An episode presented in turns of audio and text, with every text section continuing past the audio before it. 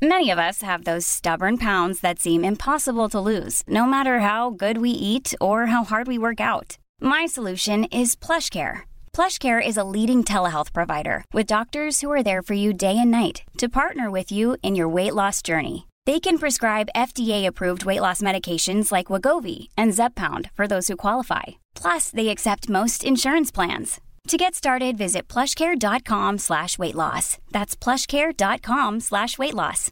One size fits all seems like a good idea for clothes until you try them on. Same goes for healthcare. That's why United Healthcare offers flexible, budget friendly coverage for medical, vision, dental, and more. Learn more at uh1.com. Planning for your next trip? Elevate your travel style with Quince. Quince has all the jet setting essentials you'll want for your next getaway, like European linen, premium luggage options, buttery soft Italian leather bags, and so much more. And it's all priced at 50 to 80% less than similar brands. Plus, Quince only works with factories that use safe and ethical manufacturing practices. Pack your bags with high-quality essentials you'll be wearing for vacations to come with Quince. Go to quince.com slash trip for free shipping and 365-day returns. There's never been a faster or easier way to start your weight loss journey than with PlushCare. PlushCare accepts most insurance plans and gives you online access to board-certified physicians who can prescribe FDA-approved weight loss medications like Wigovi and Zepbound for those who qualify. Take charge of your health and speak with a board-certified physician about a weight loss plan that's right for you.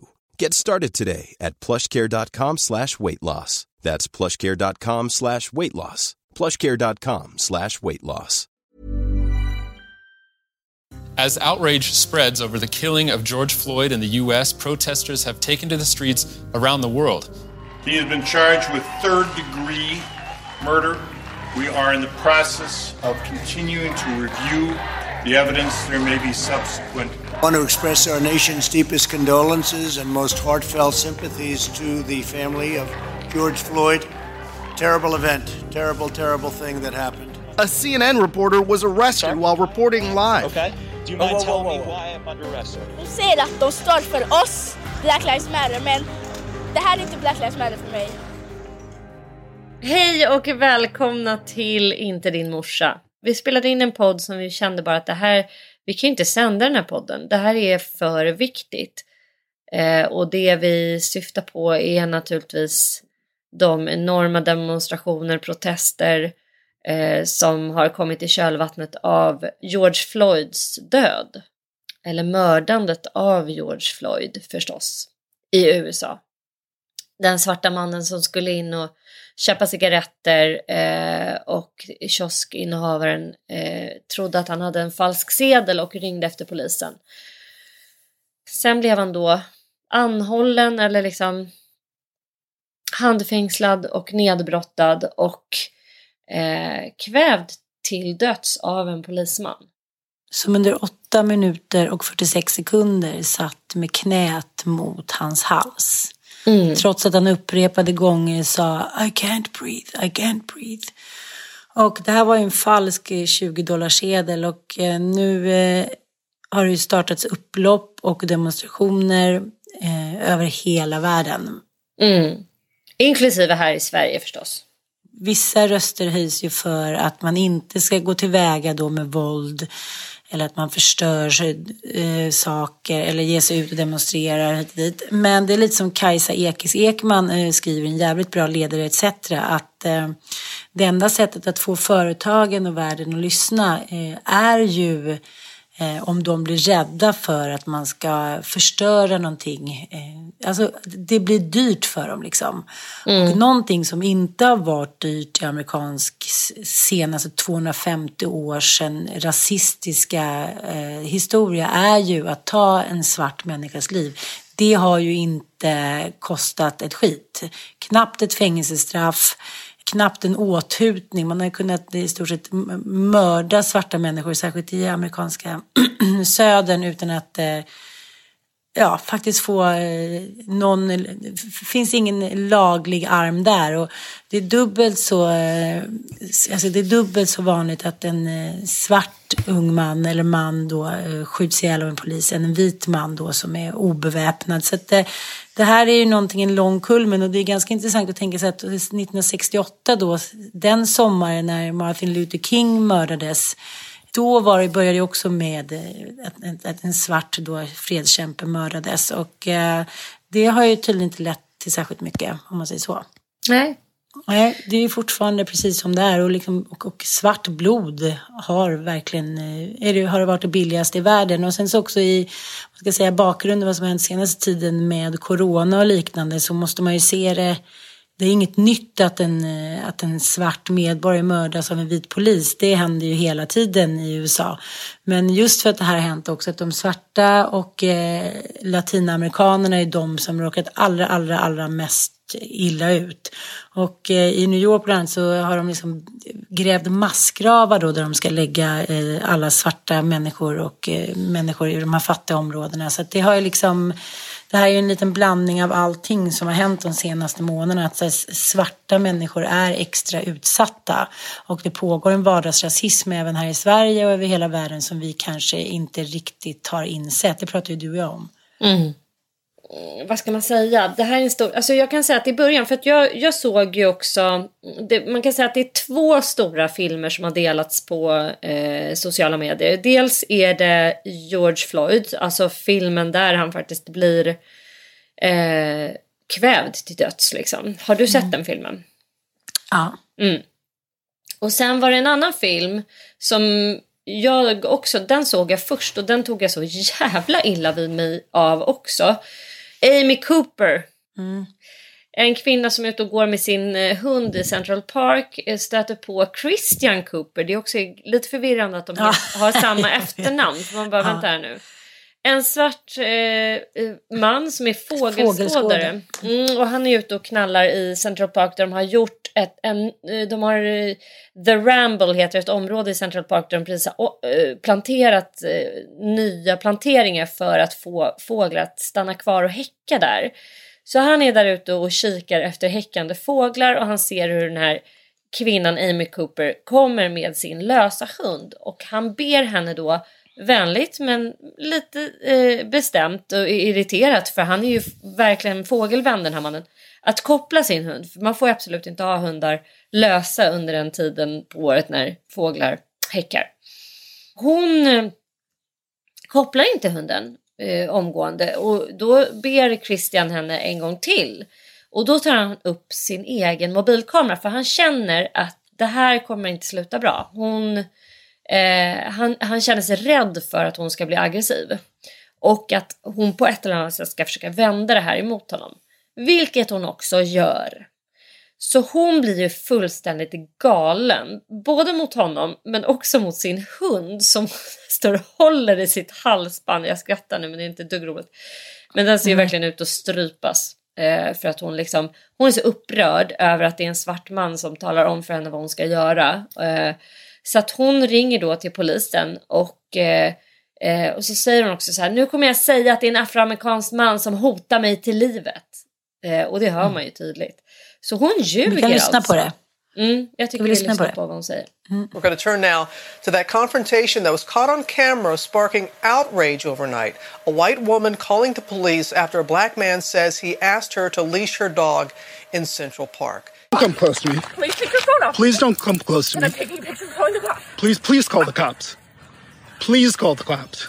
I'm going to tell them there's an African American man threatening my life. Please tell them whatever you like. Ja, det här, det här är så fruktansvärt eh, rasistiskt. Det är så här, alla nidbilder man har om så här, eh, rasism i USA och liksom eh, blir, ja, all, all, allt omkullkastas för mig på något sätt. Jag tror liksom inte att det är sant att det här existerar och finns, men det gör det ju obviously. Och det jag också har blivit liksom varse om den här senaste tio dagarna det är så här, jag, jag lever ju i en vit bubbla. Mm. Där jag på något sätt så här, vad är det här ens ett problem? Har inte vi i Sverige folkbildat bort den här typen av rasism rasism mot företrädesvis eh, svarta, att det, att det finns rasism mot araber och eh, framförallt mot så här, invandrare från Irak eh, och Iran och alltså arabländerna. Den tycker jag man kan känna väldigt påtagligt i Sverige. Men att det finns rasism mot svarta, där har jag varit såhär, nej men det, det, det, det, det är väl förpassat till liksom 60-talet, liksom, när det, ja, men de här sjuka tidningsrubrikerna. Så här. Det var ju helt frekvent förekommande i, i både dagspress och tv på den tiden. Liksom. Men jag trodde vi hade ställt bort det. Eh, men vi bestämde ju i alla fall oss för, du och jag, att så här, vad kan vi göra? Vi som verkar leva i, i någon slags vit bubbla där vi har noll koll på att den här typen av rasism faktiskt existerar i Sverige också. Eh, för att det har man ju någonstans blivit varse eftersom demonstrationerna har blivit extremt stora och utbredda och trots att det är brinnande coronatider så ger sig folk ut verkligen och demonstrerar. Mm. Eh, och vi tänkte att vi måste bjuda in systrar som kan berätta om hur det är att leva i Sverige idag och utsättas för rasism. Så det kände vi att vi ville ge det här poddutrymmet till på något sätt. Mm. Och jag hittade då eh, våran favorit Asabia Britton som ju är eh, barnmorska och enormt folkbildande. Hon har ju ett fantastiskt konto som vi har eh, lovprisat här i podden tidigare. Men hon skrev en sån jävla beklämmande inlägg eh, här för några dagar sedan. Mm. Eh, och då kände jag bara så här, vi måste ju prata med henne om det här. Eh, hon la ut en bild, hon är själv gravid och hon skrev så här. Jag märker att förlossningen närmar sig, hur kroppen och hjärnan förbereder sig. Jag blir mer introvert, tänker jämt på den kommande förlossningen, sätter allt i kontext i den. När jag de senaste dagarna översköljts av samtal om rasism och antirasism kan jag inte annat än att tänka på att en, ett av de sammanhang där jag tydligast sett rasismens fula ansikte i vuxen ålder har varit inom vården, inte minst i förlossningsvården. Det blir så tydligt där när allt sätts på sin spets. Saker är på liv och död. Människor som aldrig annars hade mötts möts i en situation där den ena är maktposition och den andra genomgår ett av livets mest prövande stunder. Där blir det tydligt att en människas smärta inte har samma värde som en annans. Inte tas lika stort på allvar som en annan person. En persons trygghet är inte lika viktig som en annans. Att man inte ens i födandet, när man ger liv till världen genom ens kropp, får vara fri från den rasistiska blicken är så talande för vidden av det här problemet. I USA och Storbritannien visar forskningen tydligt vad rasismen har för konsekvenser inom mödra och förlossningsvård. Att svarta kvinnor i USA dör 2,5 gånger oftare än vita kvinnor till följd av graviditet och förlossning och att den siffran ökar till fem gånger så ofta i Storbritannien. Statistiken talar sitt tydliga språk och ger oss ännu ett skäl till att inte blunda för rasismen och jobba emot den i alla delar av samhället. Det här är inte klokt. Det här kände jag bara så här, vänta nu, fem gånger uh, så ofta dör svarta kvinnor vid förlossningar i Storbritannien som fan ligger mm. en timme med flyg härifrån. Och mm. eh, i hennes kommentarsfält så pågår ju då en diskussion och man frågar finns det liknande forskning från Sverige? Och det gör inte riktigt den. Eh, men eh, det hålls, de, man håller på att göra den här typen av forskning och det finns mycket som talar för att, att även i Sverige så riskerar man att dels bemötas annorlunda och framförallt så riskerar man att få sin smärta liksom undervärderad. Eh, om man är svart. Det finns massor med vanföreställningar om att svarta kvinnor till exempel tål mer smärta än vita och på ett eller annat sätt skulle ha lättare att föda vilket gör att man då inte ger dem lika mycket hjälp liksom. Plus att det då i Sverige enligt hälso och sjukvårdslagen är, eh, alltså man har rätt att få en tolk om man inte kan göra sig förstådd eller förstå svenska. Eh, men de här kvinnorna som kommer in och ska föda, de, dels så begär de inte tolk men de, det är ingen annan som gör det åt dem heller. Så det är också en stor anledning till att det, ja, att det, att det blir ofta svåra förlossningar på ett eller annat sätt. Helt fruktansvärt. Mm. Mm. Men du ringde henne, eller hur? Ja, men det är det jag gjorde. För jag bara kände att jag, jag vill att eh, Asabia själv ska berätta eh, om det här. Eh, istället för att du och jag ska bara återge. Så jag ringde upp henne. Hon är ju helt fantastisk. Hej! Asabia Britton som vi ha- har fått med i den här podden. Vi är så himla glada för det. Hej! Hej, välkommen. Eh, Du är ju eh, barnmorska. Stämmer. Och eh, jag började följa dig. Vi har ju då hyllat dig i en podd eh, för, eh, ja men det kanske är 15 avsnitt eh, sen. För att du driver ju ett otroligt folkbildande konto.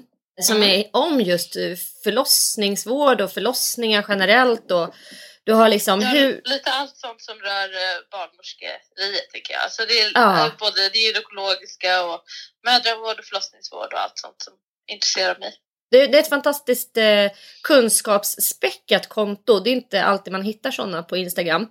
Du, det, det känns som att du lägger ner väldigt mycket tid och, och verkligen så här, väger dina ord. Alltså det känns som att allt som kommer ur det där kontot det är beforskat och det ligger studier bakom och sådär. Det är inte något du bara sitter Nej, och... precis. Nej. Jag försöker inte... eh, Sen så tycker jag ju ibland, men jag försöker vara tydlig med när, jag, när det är mitt tyckande och när det är liksom fakta bakom. Mm. För eh, några dagar sedan, eller två dagar närmare bestämt, så la du upp ett inlägg. Som eh, gjorde mig eh, väldigt eh, ja, men beklämd eller vad man ska säga. Och jag läste upp det här i morse för min eh, kille. Det låter så sjukt att man säger kille om en män- människa som är 56 år gammal men vi är inte gifta eller så. Men jag läste upp det här för honom. Och han, han var så här. Varför läser vi inte om det här i tidningarna? Alltså, va- och, va- Varför är inte det här ett scoop? Varför är inte det här typ en jättestor nyhet? Och och det du skriver, eh, för att sammanfatta det, är ju att svarta kvinnor dör i USA 2,5 gånger oftare än vita kvinnor till följd av graviditet Mm. och förlossning. Och i Storbritannien ökar det upp till fem gånger så ofta. Mm. Och jag kan säga att i USA så har det blivit mycket bättre de senaste tio åren. Alltså det, var, det låg på tre gånger, 34 gånger så ofta dog svarta kvinnor i barnafödande för tio år sedan. Men de har liksom lyft frågan och arbetat med det här, vilket säkert är ett skäl till att det har blivit bättre siffror nu. Men det är ju helt otroliga siffror som inte liksom bara har att göra med eh, socioekonomiska skäl eller alltså individuella medicinska skillnader, utan man kan ju förstå att det handlar om att de är just svarta kvinnor. För den direkta följdfrågan när jag läste det här från honom det var så här, men vadå, har man, har man räknat med klasskillnaderna? Och ja, det har man alltså här. Och, eh, För jag menar det finns ju en stor eh, vit underklass i USA också. Och de har väl troligtvis också lite förhöjd eh, mödra och spädbarnsdödlighet. Men alltså det, det är inga siffror. skillnaderna är fortfarande större. Alltså det, utfallet är bättre för liksom, låginkomsttagande vit kvinna än vad den är för en höginkomsttagande svart kvinna. I USA i alla fall. Den Ja. forskningen som jag har sett. Så man kan inte, det går inte liksom att blunda för att det har ehm, dels med rasism att göra helt enkelt. Ja. Och du eh, skriver också inledningsvis i det här inlägget att du själv när du började jobba i vården, eh, att det var då du på något sätt eh, såg rasismen så otroligt tydligt. Kan du berätta på vilket sätt? Ja, alltså jag har väl sett rasism i, i mitt liv. Jag är liksom uppvuxen med en, en svart mamma som ehm, flyttade hit när vi var när hon var gravid med min syster så jag har mött det hela livet men jag tycker att det blir väldigt tydligt i vården just när personer som kanske aldrig hade mötts förut möts och det är en person som ehm, är i en maktposition och kan bestämma om en person förtjänar vård eller inte. Då blir det väldigt tydligt helt enkelt. Eh, för att maktobalansen blir så otroligt stor och konsekvenserna blir också väldigt stora av att eh, till exempel att jag upplever att man inte tar vissa personers, vissa kvinnors smärta på lika stort allvar som man tar andra. Alltså om man jämför vita och svarta där men även eh, liksom arabiska kvinnor. Det är, ä- utom om man har fött, inte fötts i Sverige så känner jag generellt att ens uttryck för smärta och lidande inte tas på lika stort allvar. Och att man kan skylla mycket av de här uttrycken på att det, det bara är kulturellt. Typ sådana saker. Mm. Och det här kan ju ha liksom väldigt allvarliga konsekvenser. Och det har det också. Det kan man ju se på den forskning som finns från Sverige också, även fast den inte är jättestor. Vad har vi för forskning ifrån Sverige? Det nu finns det en pågående studie på Uppsala universitet där man faktiskt ska titta liksom på rasismen som kan troligtvis är till grund för att till exempel kvinnor födda i Afrika, Subsahara um, har ett sämre utfall vad gäller typ allting. Eh, graviditetskomplikationer, akut kejsarsnitt, intuitiv fosterdöd, mödradödlighet. vet, allting. Trots att alltså, när man bortser också, man justerar för socioekonomiska faktorer och individuella medicinska faktorer. Så den studien tittar på liksom de rasistiska strukturerna bakom. Um, det finns inte så mycket sådana studier gjorda innan vad jag vet. Um, det finns den här avhandlingen jag nämnde i mitt inlägg uh, där man har tittat lite, lite mer på det och sett att till exempel att språkförbistring um, är, är ett skäl till att mödradödligheten är större. Att man liksom inte utnyttjar rätten till tolk. Att inte alla får en tolk även fast det enligt lag är att om man inte kan svenska så har man rätt till en tolk. Men det är en grej som jag har sett själv mycket, eh, framförallt på förlossningen, att man inte utnyttjar det utan kvinnor kan komma dit och själva inte förstår svenska om man inte fixar en tolk till dem. Det är mm. ganska lätt att förstå hur hur utsatt hur man är då. Ja, verkligen. Hur utsatt man är då. Precis. Um, så ja, den här, det här med, med kvinnor födda i Afrika subsahara, det är Socialstyrelsens rapport från 2016 som har visat att det är så. Och sen så har man sett också att, att eh, kvinnor födda utomlands löper fyra gånger så stor risk att dö till följd av förlossning här i Sverige jämfört med svenskfödda. Det säger inte så mycket om liksom, rasismen bakom men det säger ju absolut någonting. Mm. Att det är någonting som är skevt. Mm. För att koppla det här eh, till det som händer i USA just nu. Eh, det finns ju väldigt många som är kritiska, alltså en, en, en hel del kritiska röster på både Facebook och Instagram. Att folk inte kan förstå hur man kan eh, eh gå ut och demonstrera mitt under en stor pandemi. Vad tänker du kring det? Alltså jag tänker att rätten att få demonstrera är väldigt stark. Och eh, att jag tycker man ska vara försiktig när man kritiserar det här. Det kanske är absolut att man hade kunnat, man kan ju kritisera kanske att man hade kunnat göra det på ett annat sätt för att minska risk för smittspridning. Det, det tycker jag, men att man kan göra det utan att förminska skälet till varför de här personerna gör det här. Det är ju också pandemin är ett stort problem men rasismen som folk utsätts för i sitt dagliga liv är också ett jättestort långvarigt problem. Så jag tycker man bara ska vara försiktig när man fördömer hela grejen. Att man kan liksom kritisera kanske hur det gjordes men inte att det görs.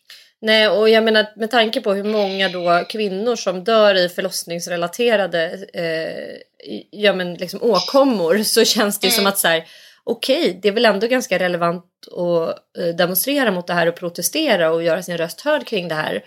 Eh, och att eh, rasismen tar väldigt många liv också. I, ja, om man, man ska sätta... Det, det, det finns ju en anledning till att till exempel svensk-somalier är överrepresenterade bland de som har dött eh, av corona till exempel. Mm, mm. Det är inte heller någonting som är en slump. Så att jag tycker bara det är väldigt lätt som en person som inte är drabbad att bara avfärda hela grejen som att det är helt onödigt och det är någonting som händer där borta. Eh, mm. Det, det stämmer helt enkelt inte. Mm. Jag läser eh, halvfinska pinnen. Det är en tjej som har skrivit en kommentar hos dig. Hon skriver så här. Det finns, finns det inte också amerikansk forskning på att svarta kvinnor inte får samma smärtlindring som vita på grund av föreställningar om att svarta kroppar tål mer smärta? Kanske ja. gällde människor oavsett kön men lär ju påverka förlossningsvård där smärtlindring är en stor medicinsk del. Ja, jag vet inte, jag, jag kan inte all forskning men jag, jag vet att det, det är en sån uppfattning som finns och det, kan, det märks tydligt tycker jag. Det här med att liksom, vissa människors smärta inte tas på lika stort allvar som att eh, bara för att man har en viss hudfärg så ska man kunna uthärda vissa saker. Mm. Kanske för att man är så van att se svarta människor, svarta kroppar lida på ett annat sätt. Jag vet inte. Jag har också hört sådana kommentarer att somaliska kvinnor är mer svärt, svärttåliga, de behöver inte lika mycket smärtlindring. Ehm, att föreställningen, det var någon som skrev i kommentarerna också att hon fick kommentaren att eh, hon har svarta bröst och eh, barnmorskan var så förvånad att det gjorde ont på henne att amma för man trodde att det var bara de med liksom ljusa rosa bröst som kunde få ont när man ammar och sådana här äh, föreställningar som får liksom väldigt allvarliga konsekvenser när man inte lyssnar på en person som kanske skriker av smärta eller visar att de lider Mm. och avfärdar det som också att jag tycker att det finns en föreställning om att vissa grupper överdriver hela tiden.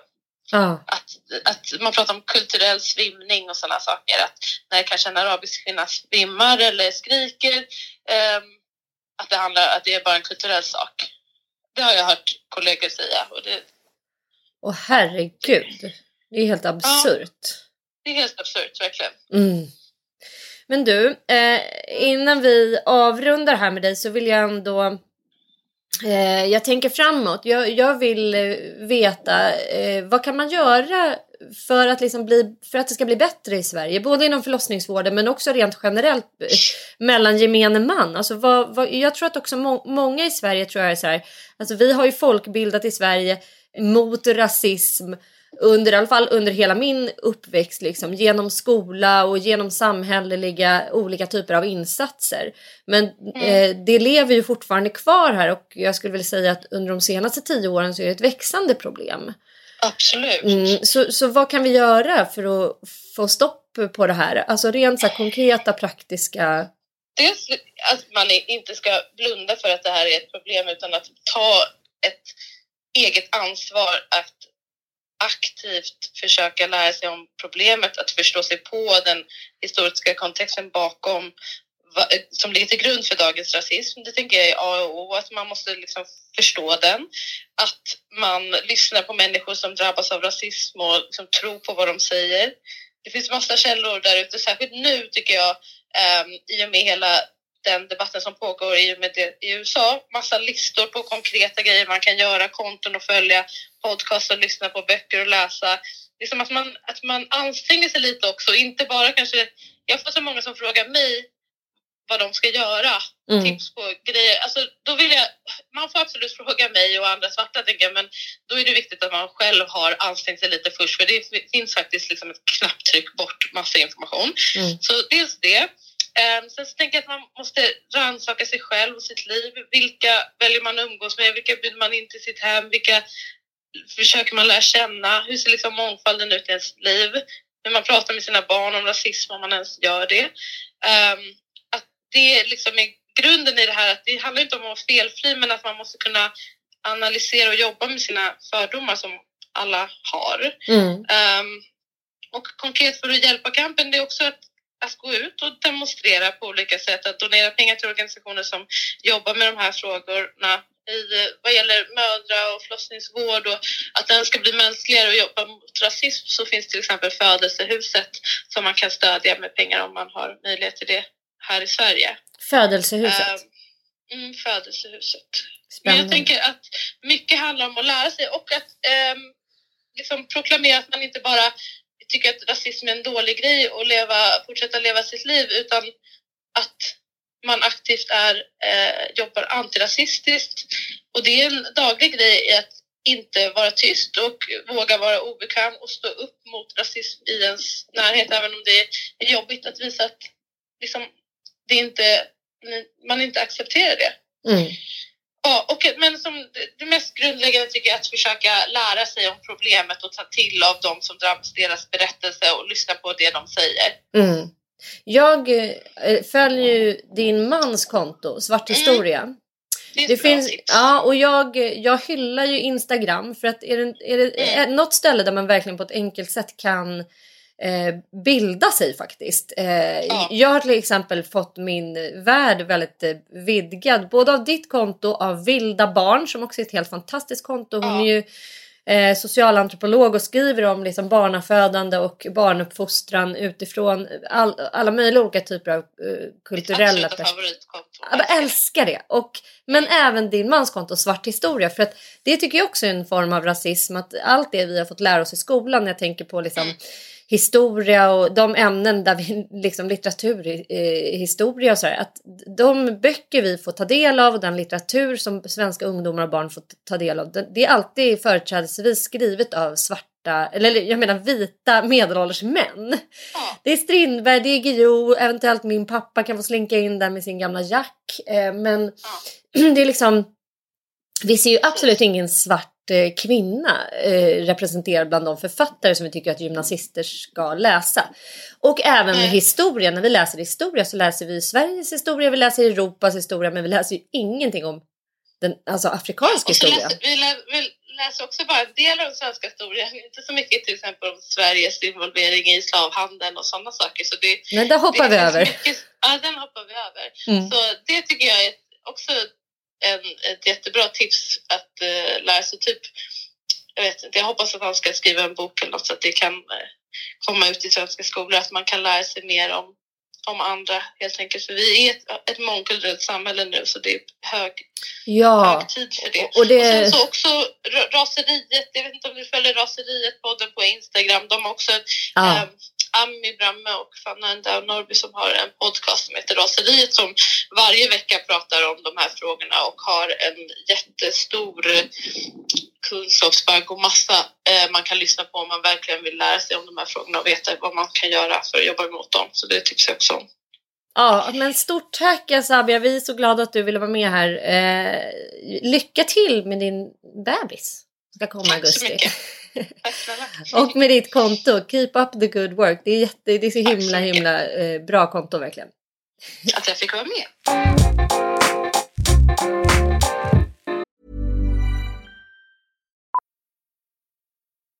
Millions of people have lost weight with personalized plans from Noom. Like Evan, who can't stand salads and still lost 50 pounds.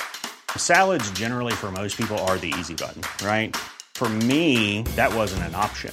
I never really was a salad guy. That's just not who I am. But Noom worked for me. Get your personalized plan today at Noom.com. Real Noom user compensated to provide their story. In four weeks, the typical Noom user can expect to lose one to two pounds per week. Individual results may vary. Ryan Reynolds here from Mint Mobile. With the price of just about everything going up during inflation, we thought we'd bring our prices down. So to help us, we brought in a reverse auctioneer, which is apparently a thing. Mint Mobile unlimited premium wireless. Ready to get 30, 30, bit to get 30, bit to get 20, 20, 20, bit to get 20, 20, bit to get 15, 15, 15, 15 just 15 bucks a month. So, Give it a try at mintmobile.com/switch. slash $45 up front for 3 months plus taxes and fees. Promo for new customers for limited time. Unlimited more than 40 gigabytes per month slows. Full terms at mintmobile.com.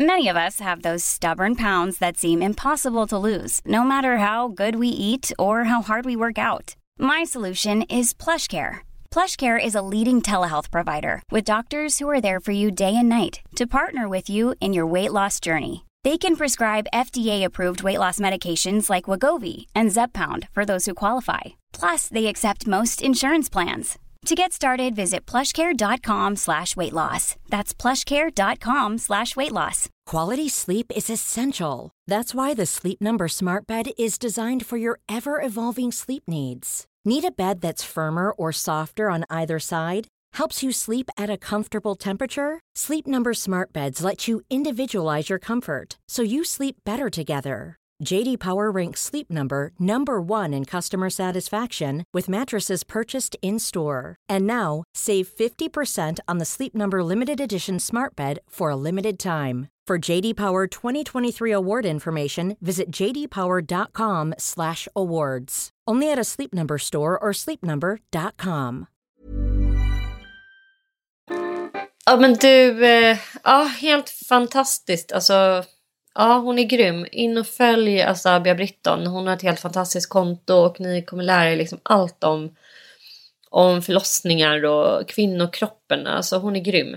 Men du, eh, Sigge Eklund eh, la upp en eh, statistik, en liten lista, en bakgrund för den som vill förstå vad som händer i USA just nu och varför det gör det. Och till exempel de tio rikaste amerikanerna, 100% vita, i U- USA, alltså i den amerikanska kongressen, 90% vita.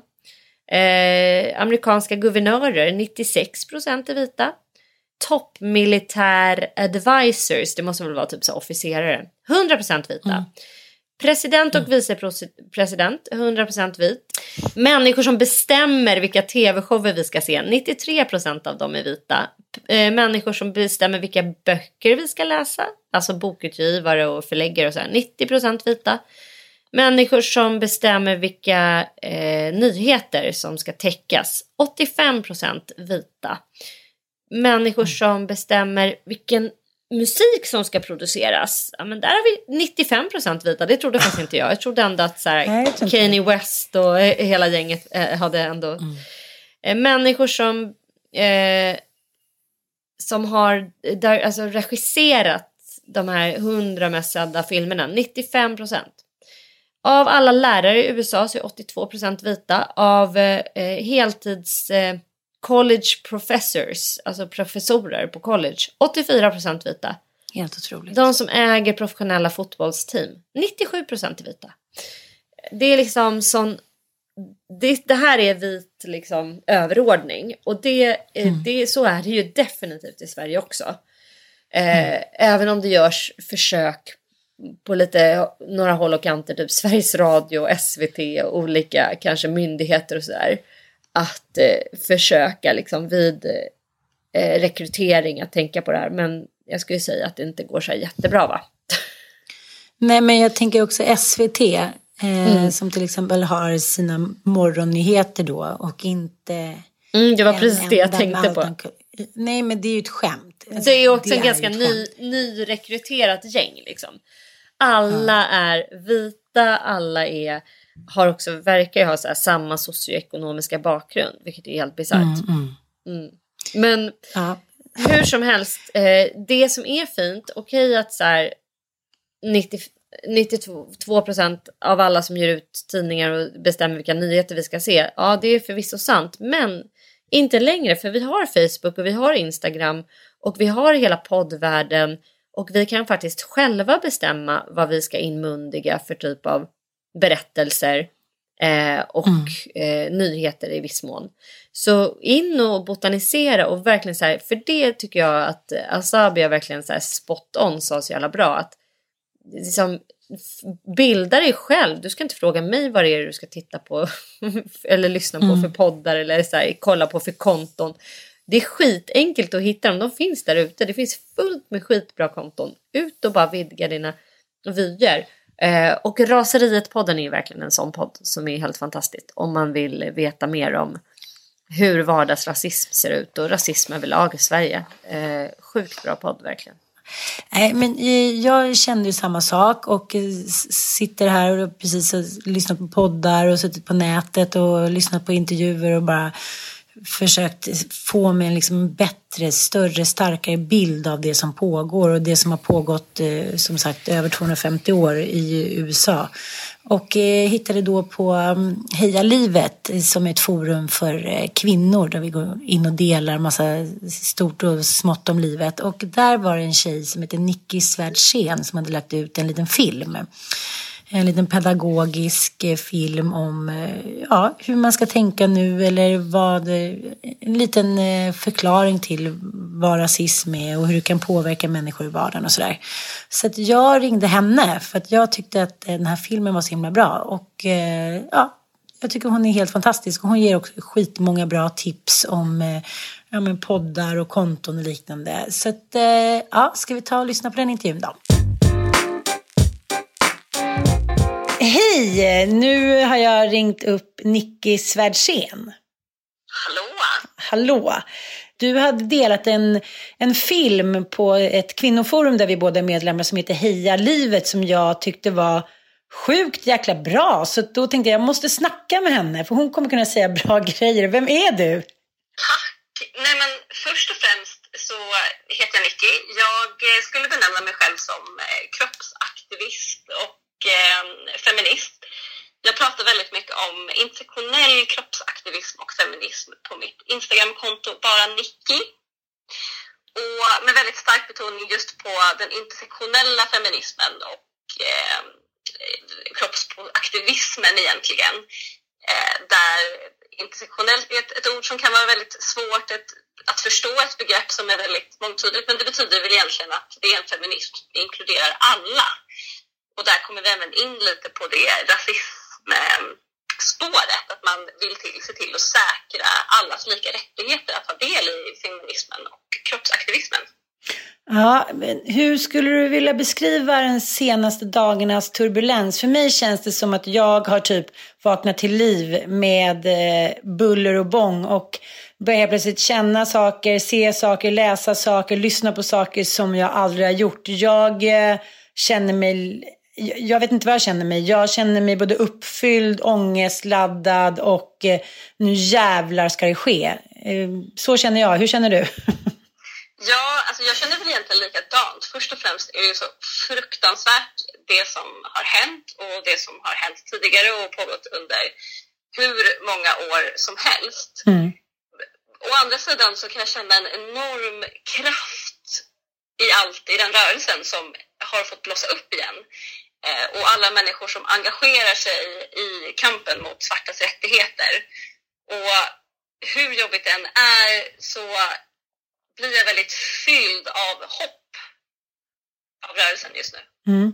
Men vi kanske ska säga, eftersom det här inte är tv, att du har en svart mamma och en vit pappa, eller tvärtom? Nej, ja precis. Jag har en vit mamma och precis. en svart pappa. Min, min pappa är, är um, afroamerikan. Ja. Så han är en svart man i USA. Ja. Där allt eh, pågår just nu. Och eh, jag läste ganska nyligen eh, en Instagram-inlägg om en tjej som är eh, också eh, har en mamma som är vit och en pappa som är svart som snart ska föda barn. Och det var samma sak där, att hon eh, uppgav då statistik att till exempel i Storbritannien så är det fem gånger, löper man fem gånger större risk att råka ut för någonting under förlossningen om man är svart. Och likadant i USA. Och jag bara kände, först kände jag så här, va? Men gud, det låter helt otroligt. Sen kände jag så här, nej, det är klart att det makes sense när man tänker hur allmäntillståndet är för svarta människor. Eh, förstår du vad jag menar? Att jag tror att det är så mycket man inte ser och känner och hör och eftersom vi eh, inte är så många här i Sverige som i USA som är svarta eller, eh, eller vad ska jag säga, bruna eller asiater eller liknande så tror jag att vi har varit lite naiva här i Sverige. Kan det stämma? Ja, men alltså jag tror att det är viktigt. Jag tror att det är så lätt att, att skapa sig en distans av att man tänker att rasism bara är någonting som kanske händer i USA eh, eller i Storbritannien där, där de mer uppmärksammade fallen oftast uppdagas. Mm. Och det är så svårt att missa att, att vi är omringade, vi är omringade av rasism även här i Sverige idag. Och det är precis som, som du säger att de siffrorna visar på att, att svarta kvinnor blir mer utsatta under förlossningar eh, i både USA och i Storbritannien och säkert även här i Sverige även om jag inte har några konkreta siffror på just hur utsatta de är. Eh, och jag tror att det är väldigt viktigt att tänka på just den delen när man vill prata om just svartas, förtrycket av svarta och liknande, att det, att det handlar om ett förtryck av en, en minoritetsgrupp mm. och ett förtryck som har pågått under, under hundratals år. Um, och vi tänker nog ofta att vi är så jämställda och vi har det så bra här i Sverige och här händer ingenting. Vi tycker om alla och missar all den rasism som faktiskt finns. Mm. Det är väldigt ofta jag hör argumentet också, men jag ser inte färg. Um, alla är lika mycket värda och det är ju såklart rätt. Jag hade önskat att det var så att vi inte såg färg. Men nu är det inte så idag och det är lite av en, en utopi. Vi kan inte gå in med den inställningen att vi inte ser färg idag, för att vi är inte där än, utan vi måste se färg för att se det förtrycket som görs av eh, icke-vita och eh, minoritetsgrupper idag. Framförallt då svarta människor som, som debatten handlar om just idag. Kan du ge exempel på, eh, ursäkta uttrycket, men klassisk vardagsrasism som eh, du kanske har drabbats av men många svarta eller bruna med dig? Ja, men alltså som, som svart kvinna eller som svart överhuvudtaget så, så tror jag att många kan känna igen sig i kommentarer som, som sker till vardagen. Till exempel, åh vilket fint hår det är, får jag, får jag känna på det? Eller, var kommer du ifrån? Nej, men jag kommer från Sverige. nej men alltså var kommer du ifrån egentligen? Jag menar, var kommer du ifrån? Men gud, ja. Eh, och man bara, men alltså jag är från Sverige. Jag är född här i Sverige. Jag är ifrån Sverige. Eh, och det är ju exempel på, på sån vardagsrasism som ingen tänker på. Mm. Eh, och det kan, man kan ju också se till den här vägran av att faktiskt säga chokladboll. Eh, ett ord som verkar vara oerhört svårt för vissa att eh, använda. Um, och det visar sig lite överallt. Om man, om man inte ser till, till kommentarer så kan man exempelvis som kvinna se till hur sminkutbudet ser ut i affärer. Ja, gud ja. Eh, vad som egentligen klassas som hudfärgat.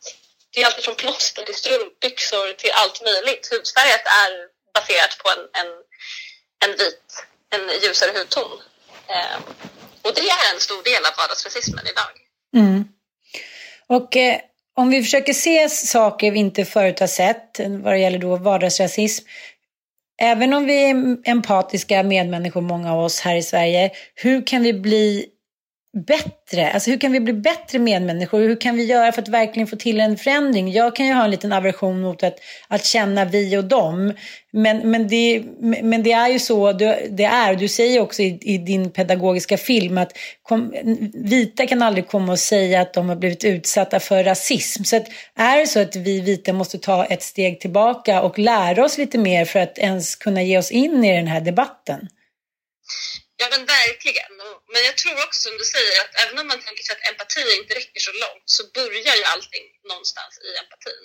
Mm. Eh, jag vill inte förkasta den på, på något sätt utan jag tror att det är fantastiskt bra att folk känner empati och känner att de faktiskt vill göra någonting.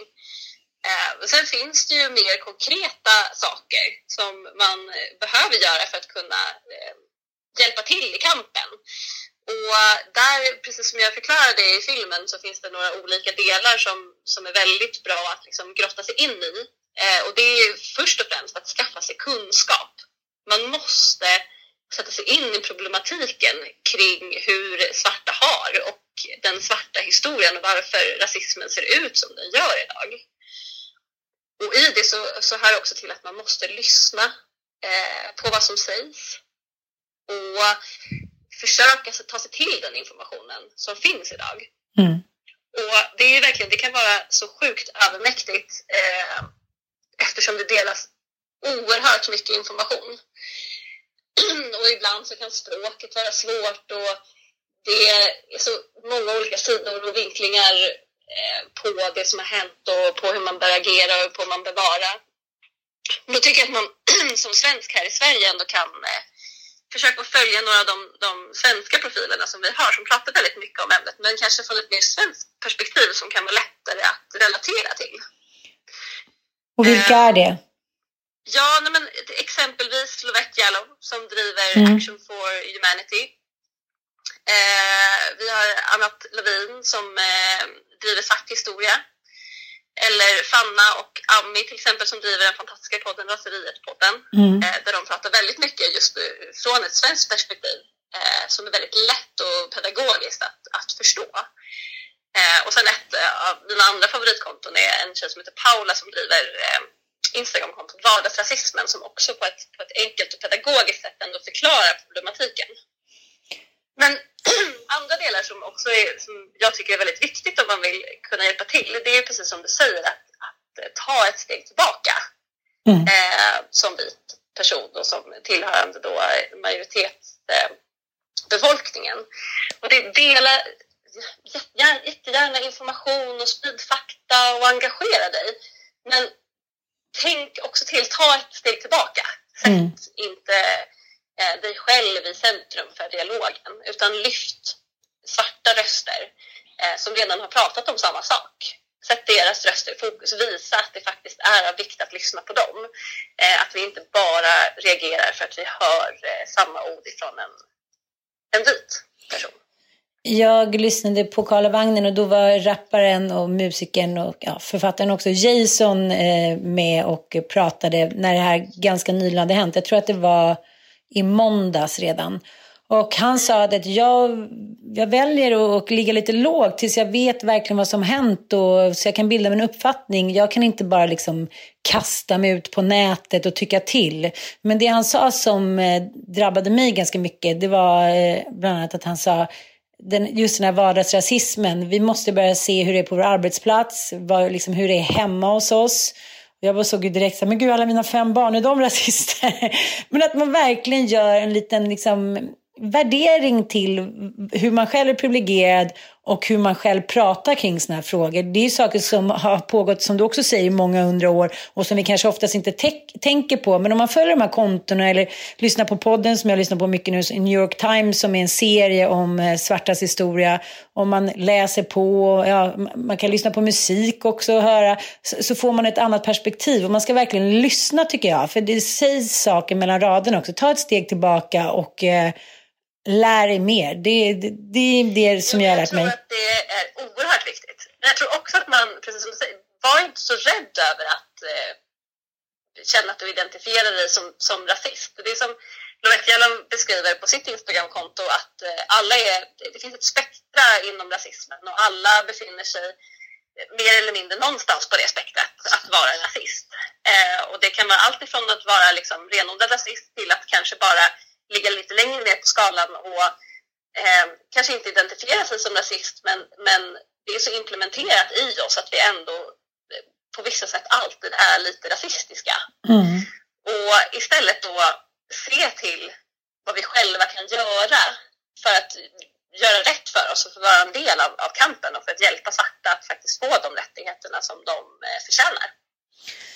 Det är i podden, New York Times-podden som jag har lyssnat på och även i många artiklar som, ja, från amerikanska skribenter så, så säger många att det är ett hinder just att, eh, att man inte riktigt vågar prata om att alla på något sätt är eh, ligger på en, olika, liksom, på, på en skala av rasism det, att det hindrar istället för att liksom du som säger lägger upp korten på bordet. Så jag, det där tycker jag var ett väldigt bra råd. Jag tackar dig för att du är grym och för att du vill prata med mig. Och jag tycker det här är svårt, jag måste erkänna det. Jag tycker det är svårt, jag vet inte hur jag, vad jag ska säga, hur mycket jag ska lägga mig i och inte. Men, men tack vare din film så känner jag mig inte lika villrådig.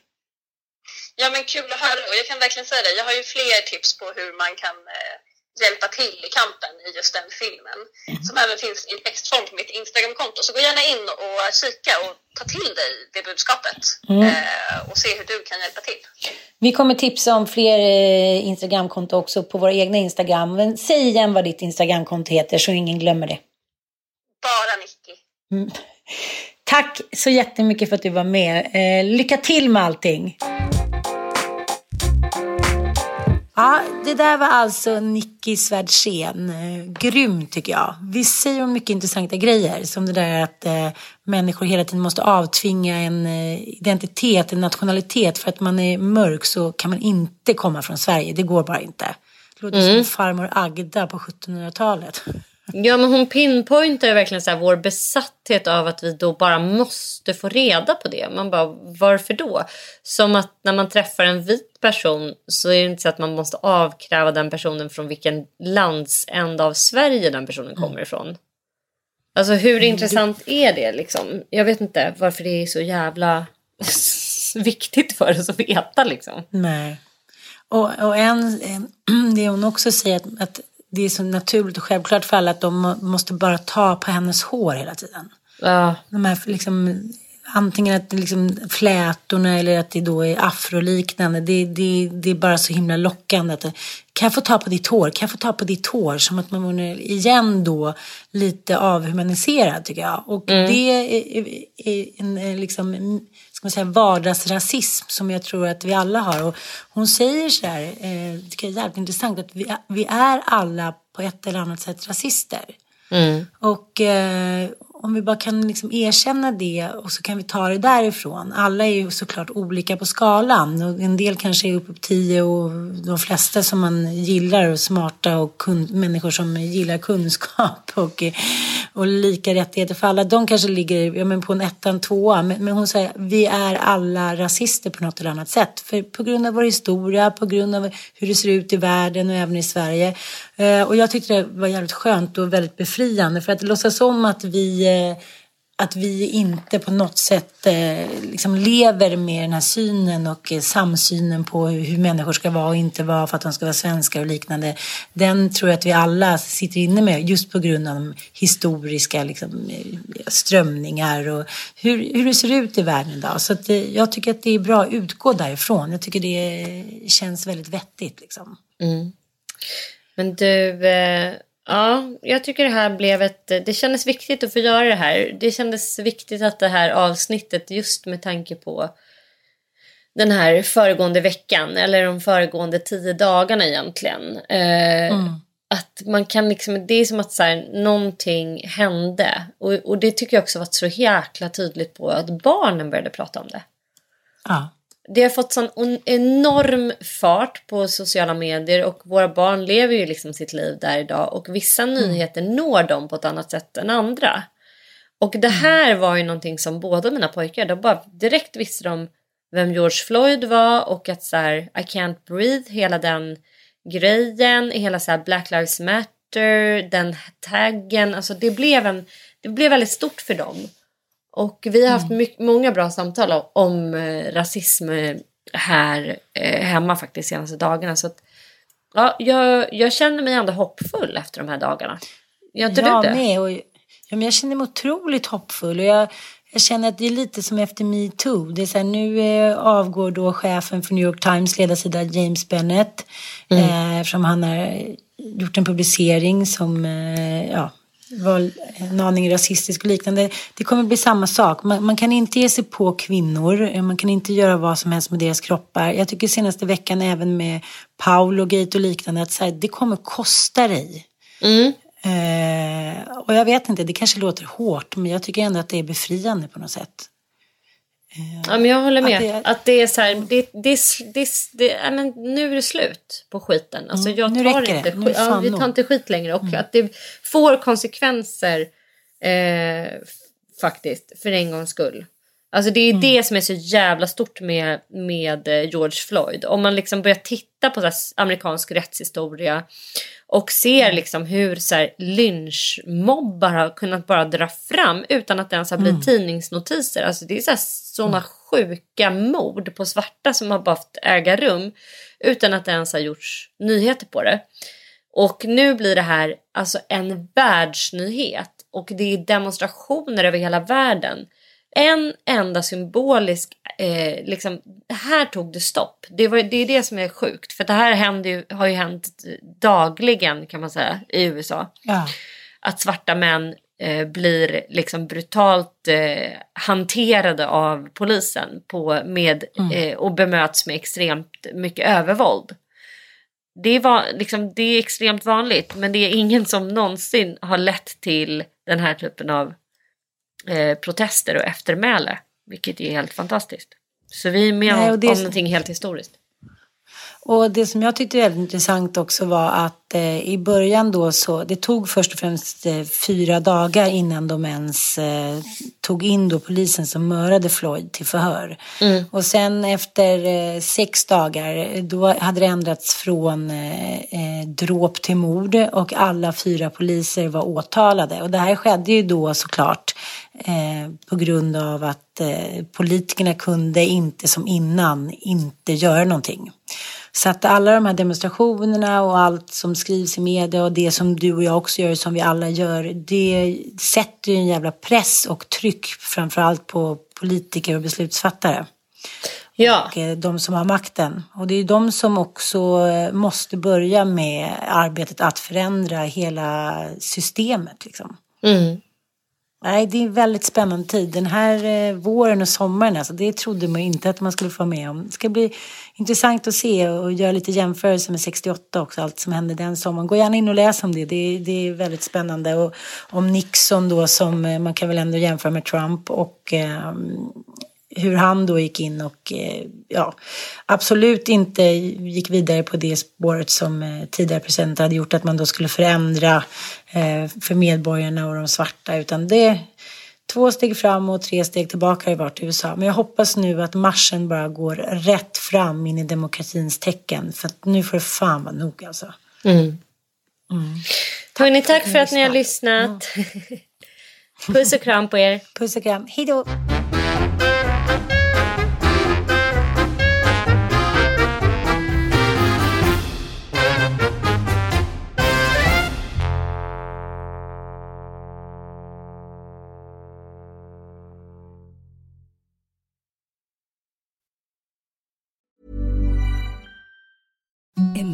Imagine the softest sheets you've ever felt. Now imagine them getting even softer over time. That's what you'll feel with Bowl and Branch's organic cotton sheets. In a recent customer survey, 96% replied that Bowl and Branch sheets get softer with every wash. Start getting your best night's sleep in these sheets that get softer and softer for years to come. Try their sheets with a 30-night guarantee. Plus, get 15% off your first order at bowlandbranch.com. Code BUTTERY. Exclusions apply. See site for details.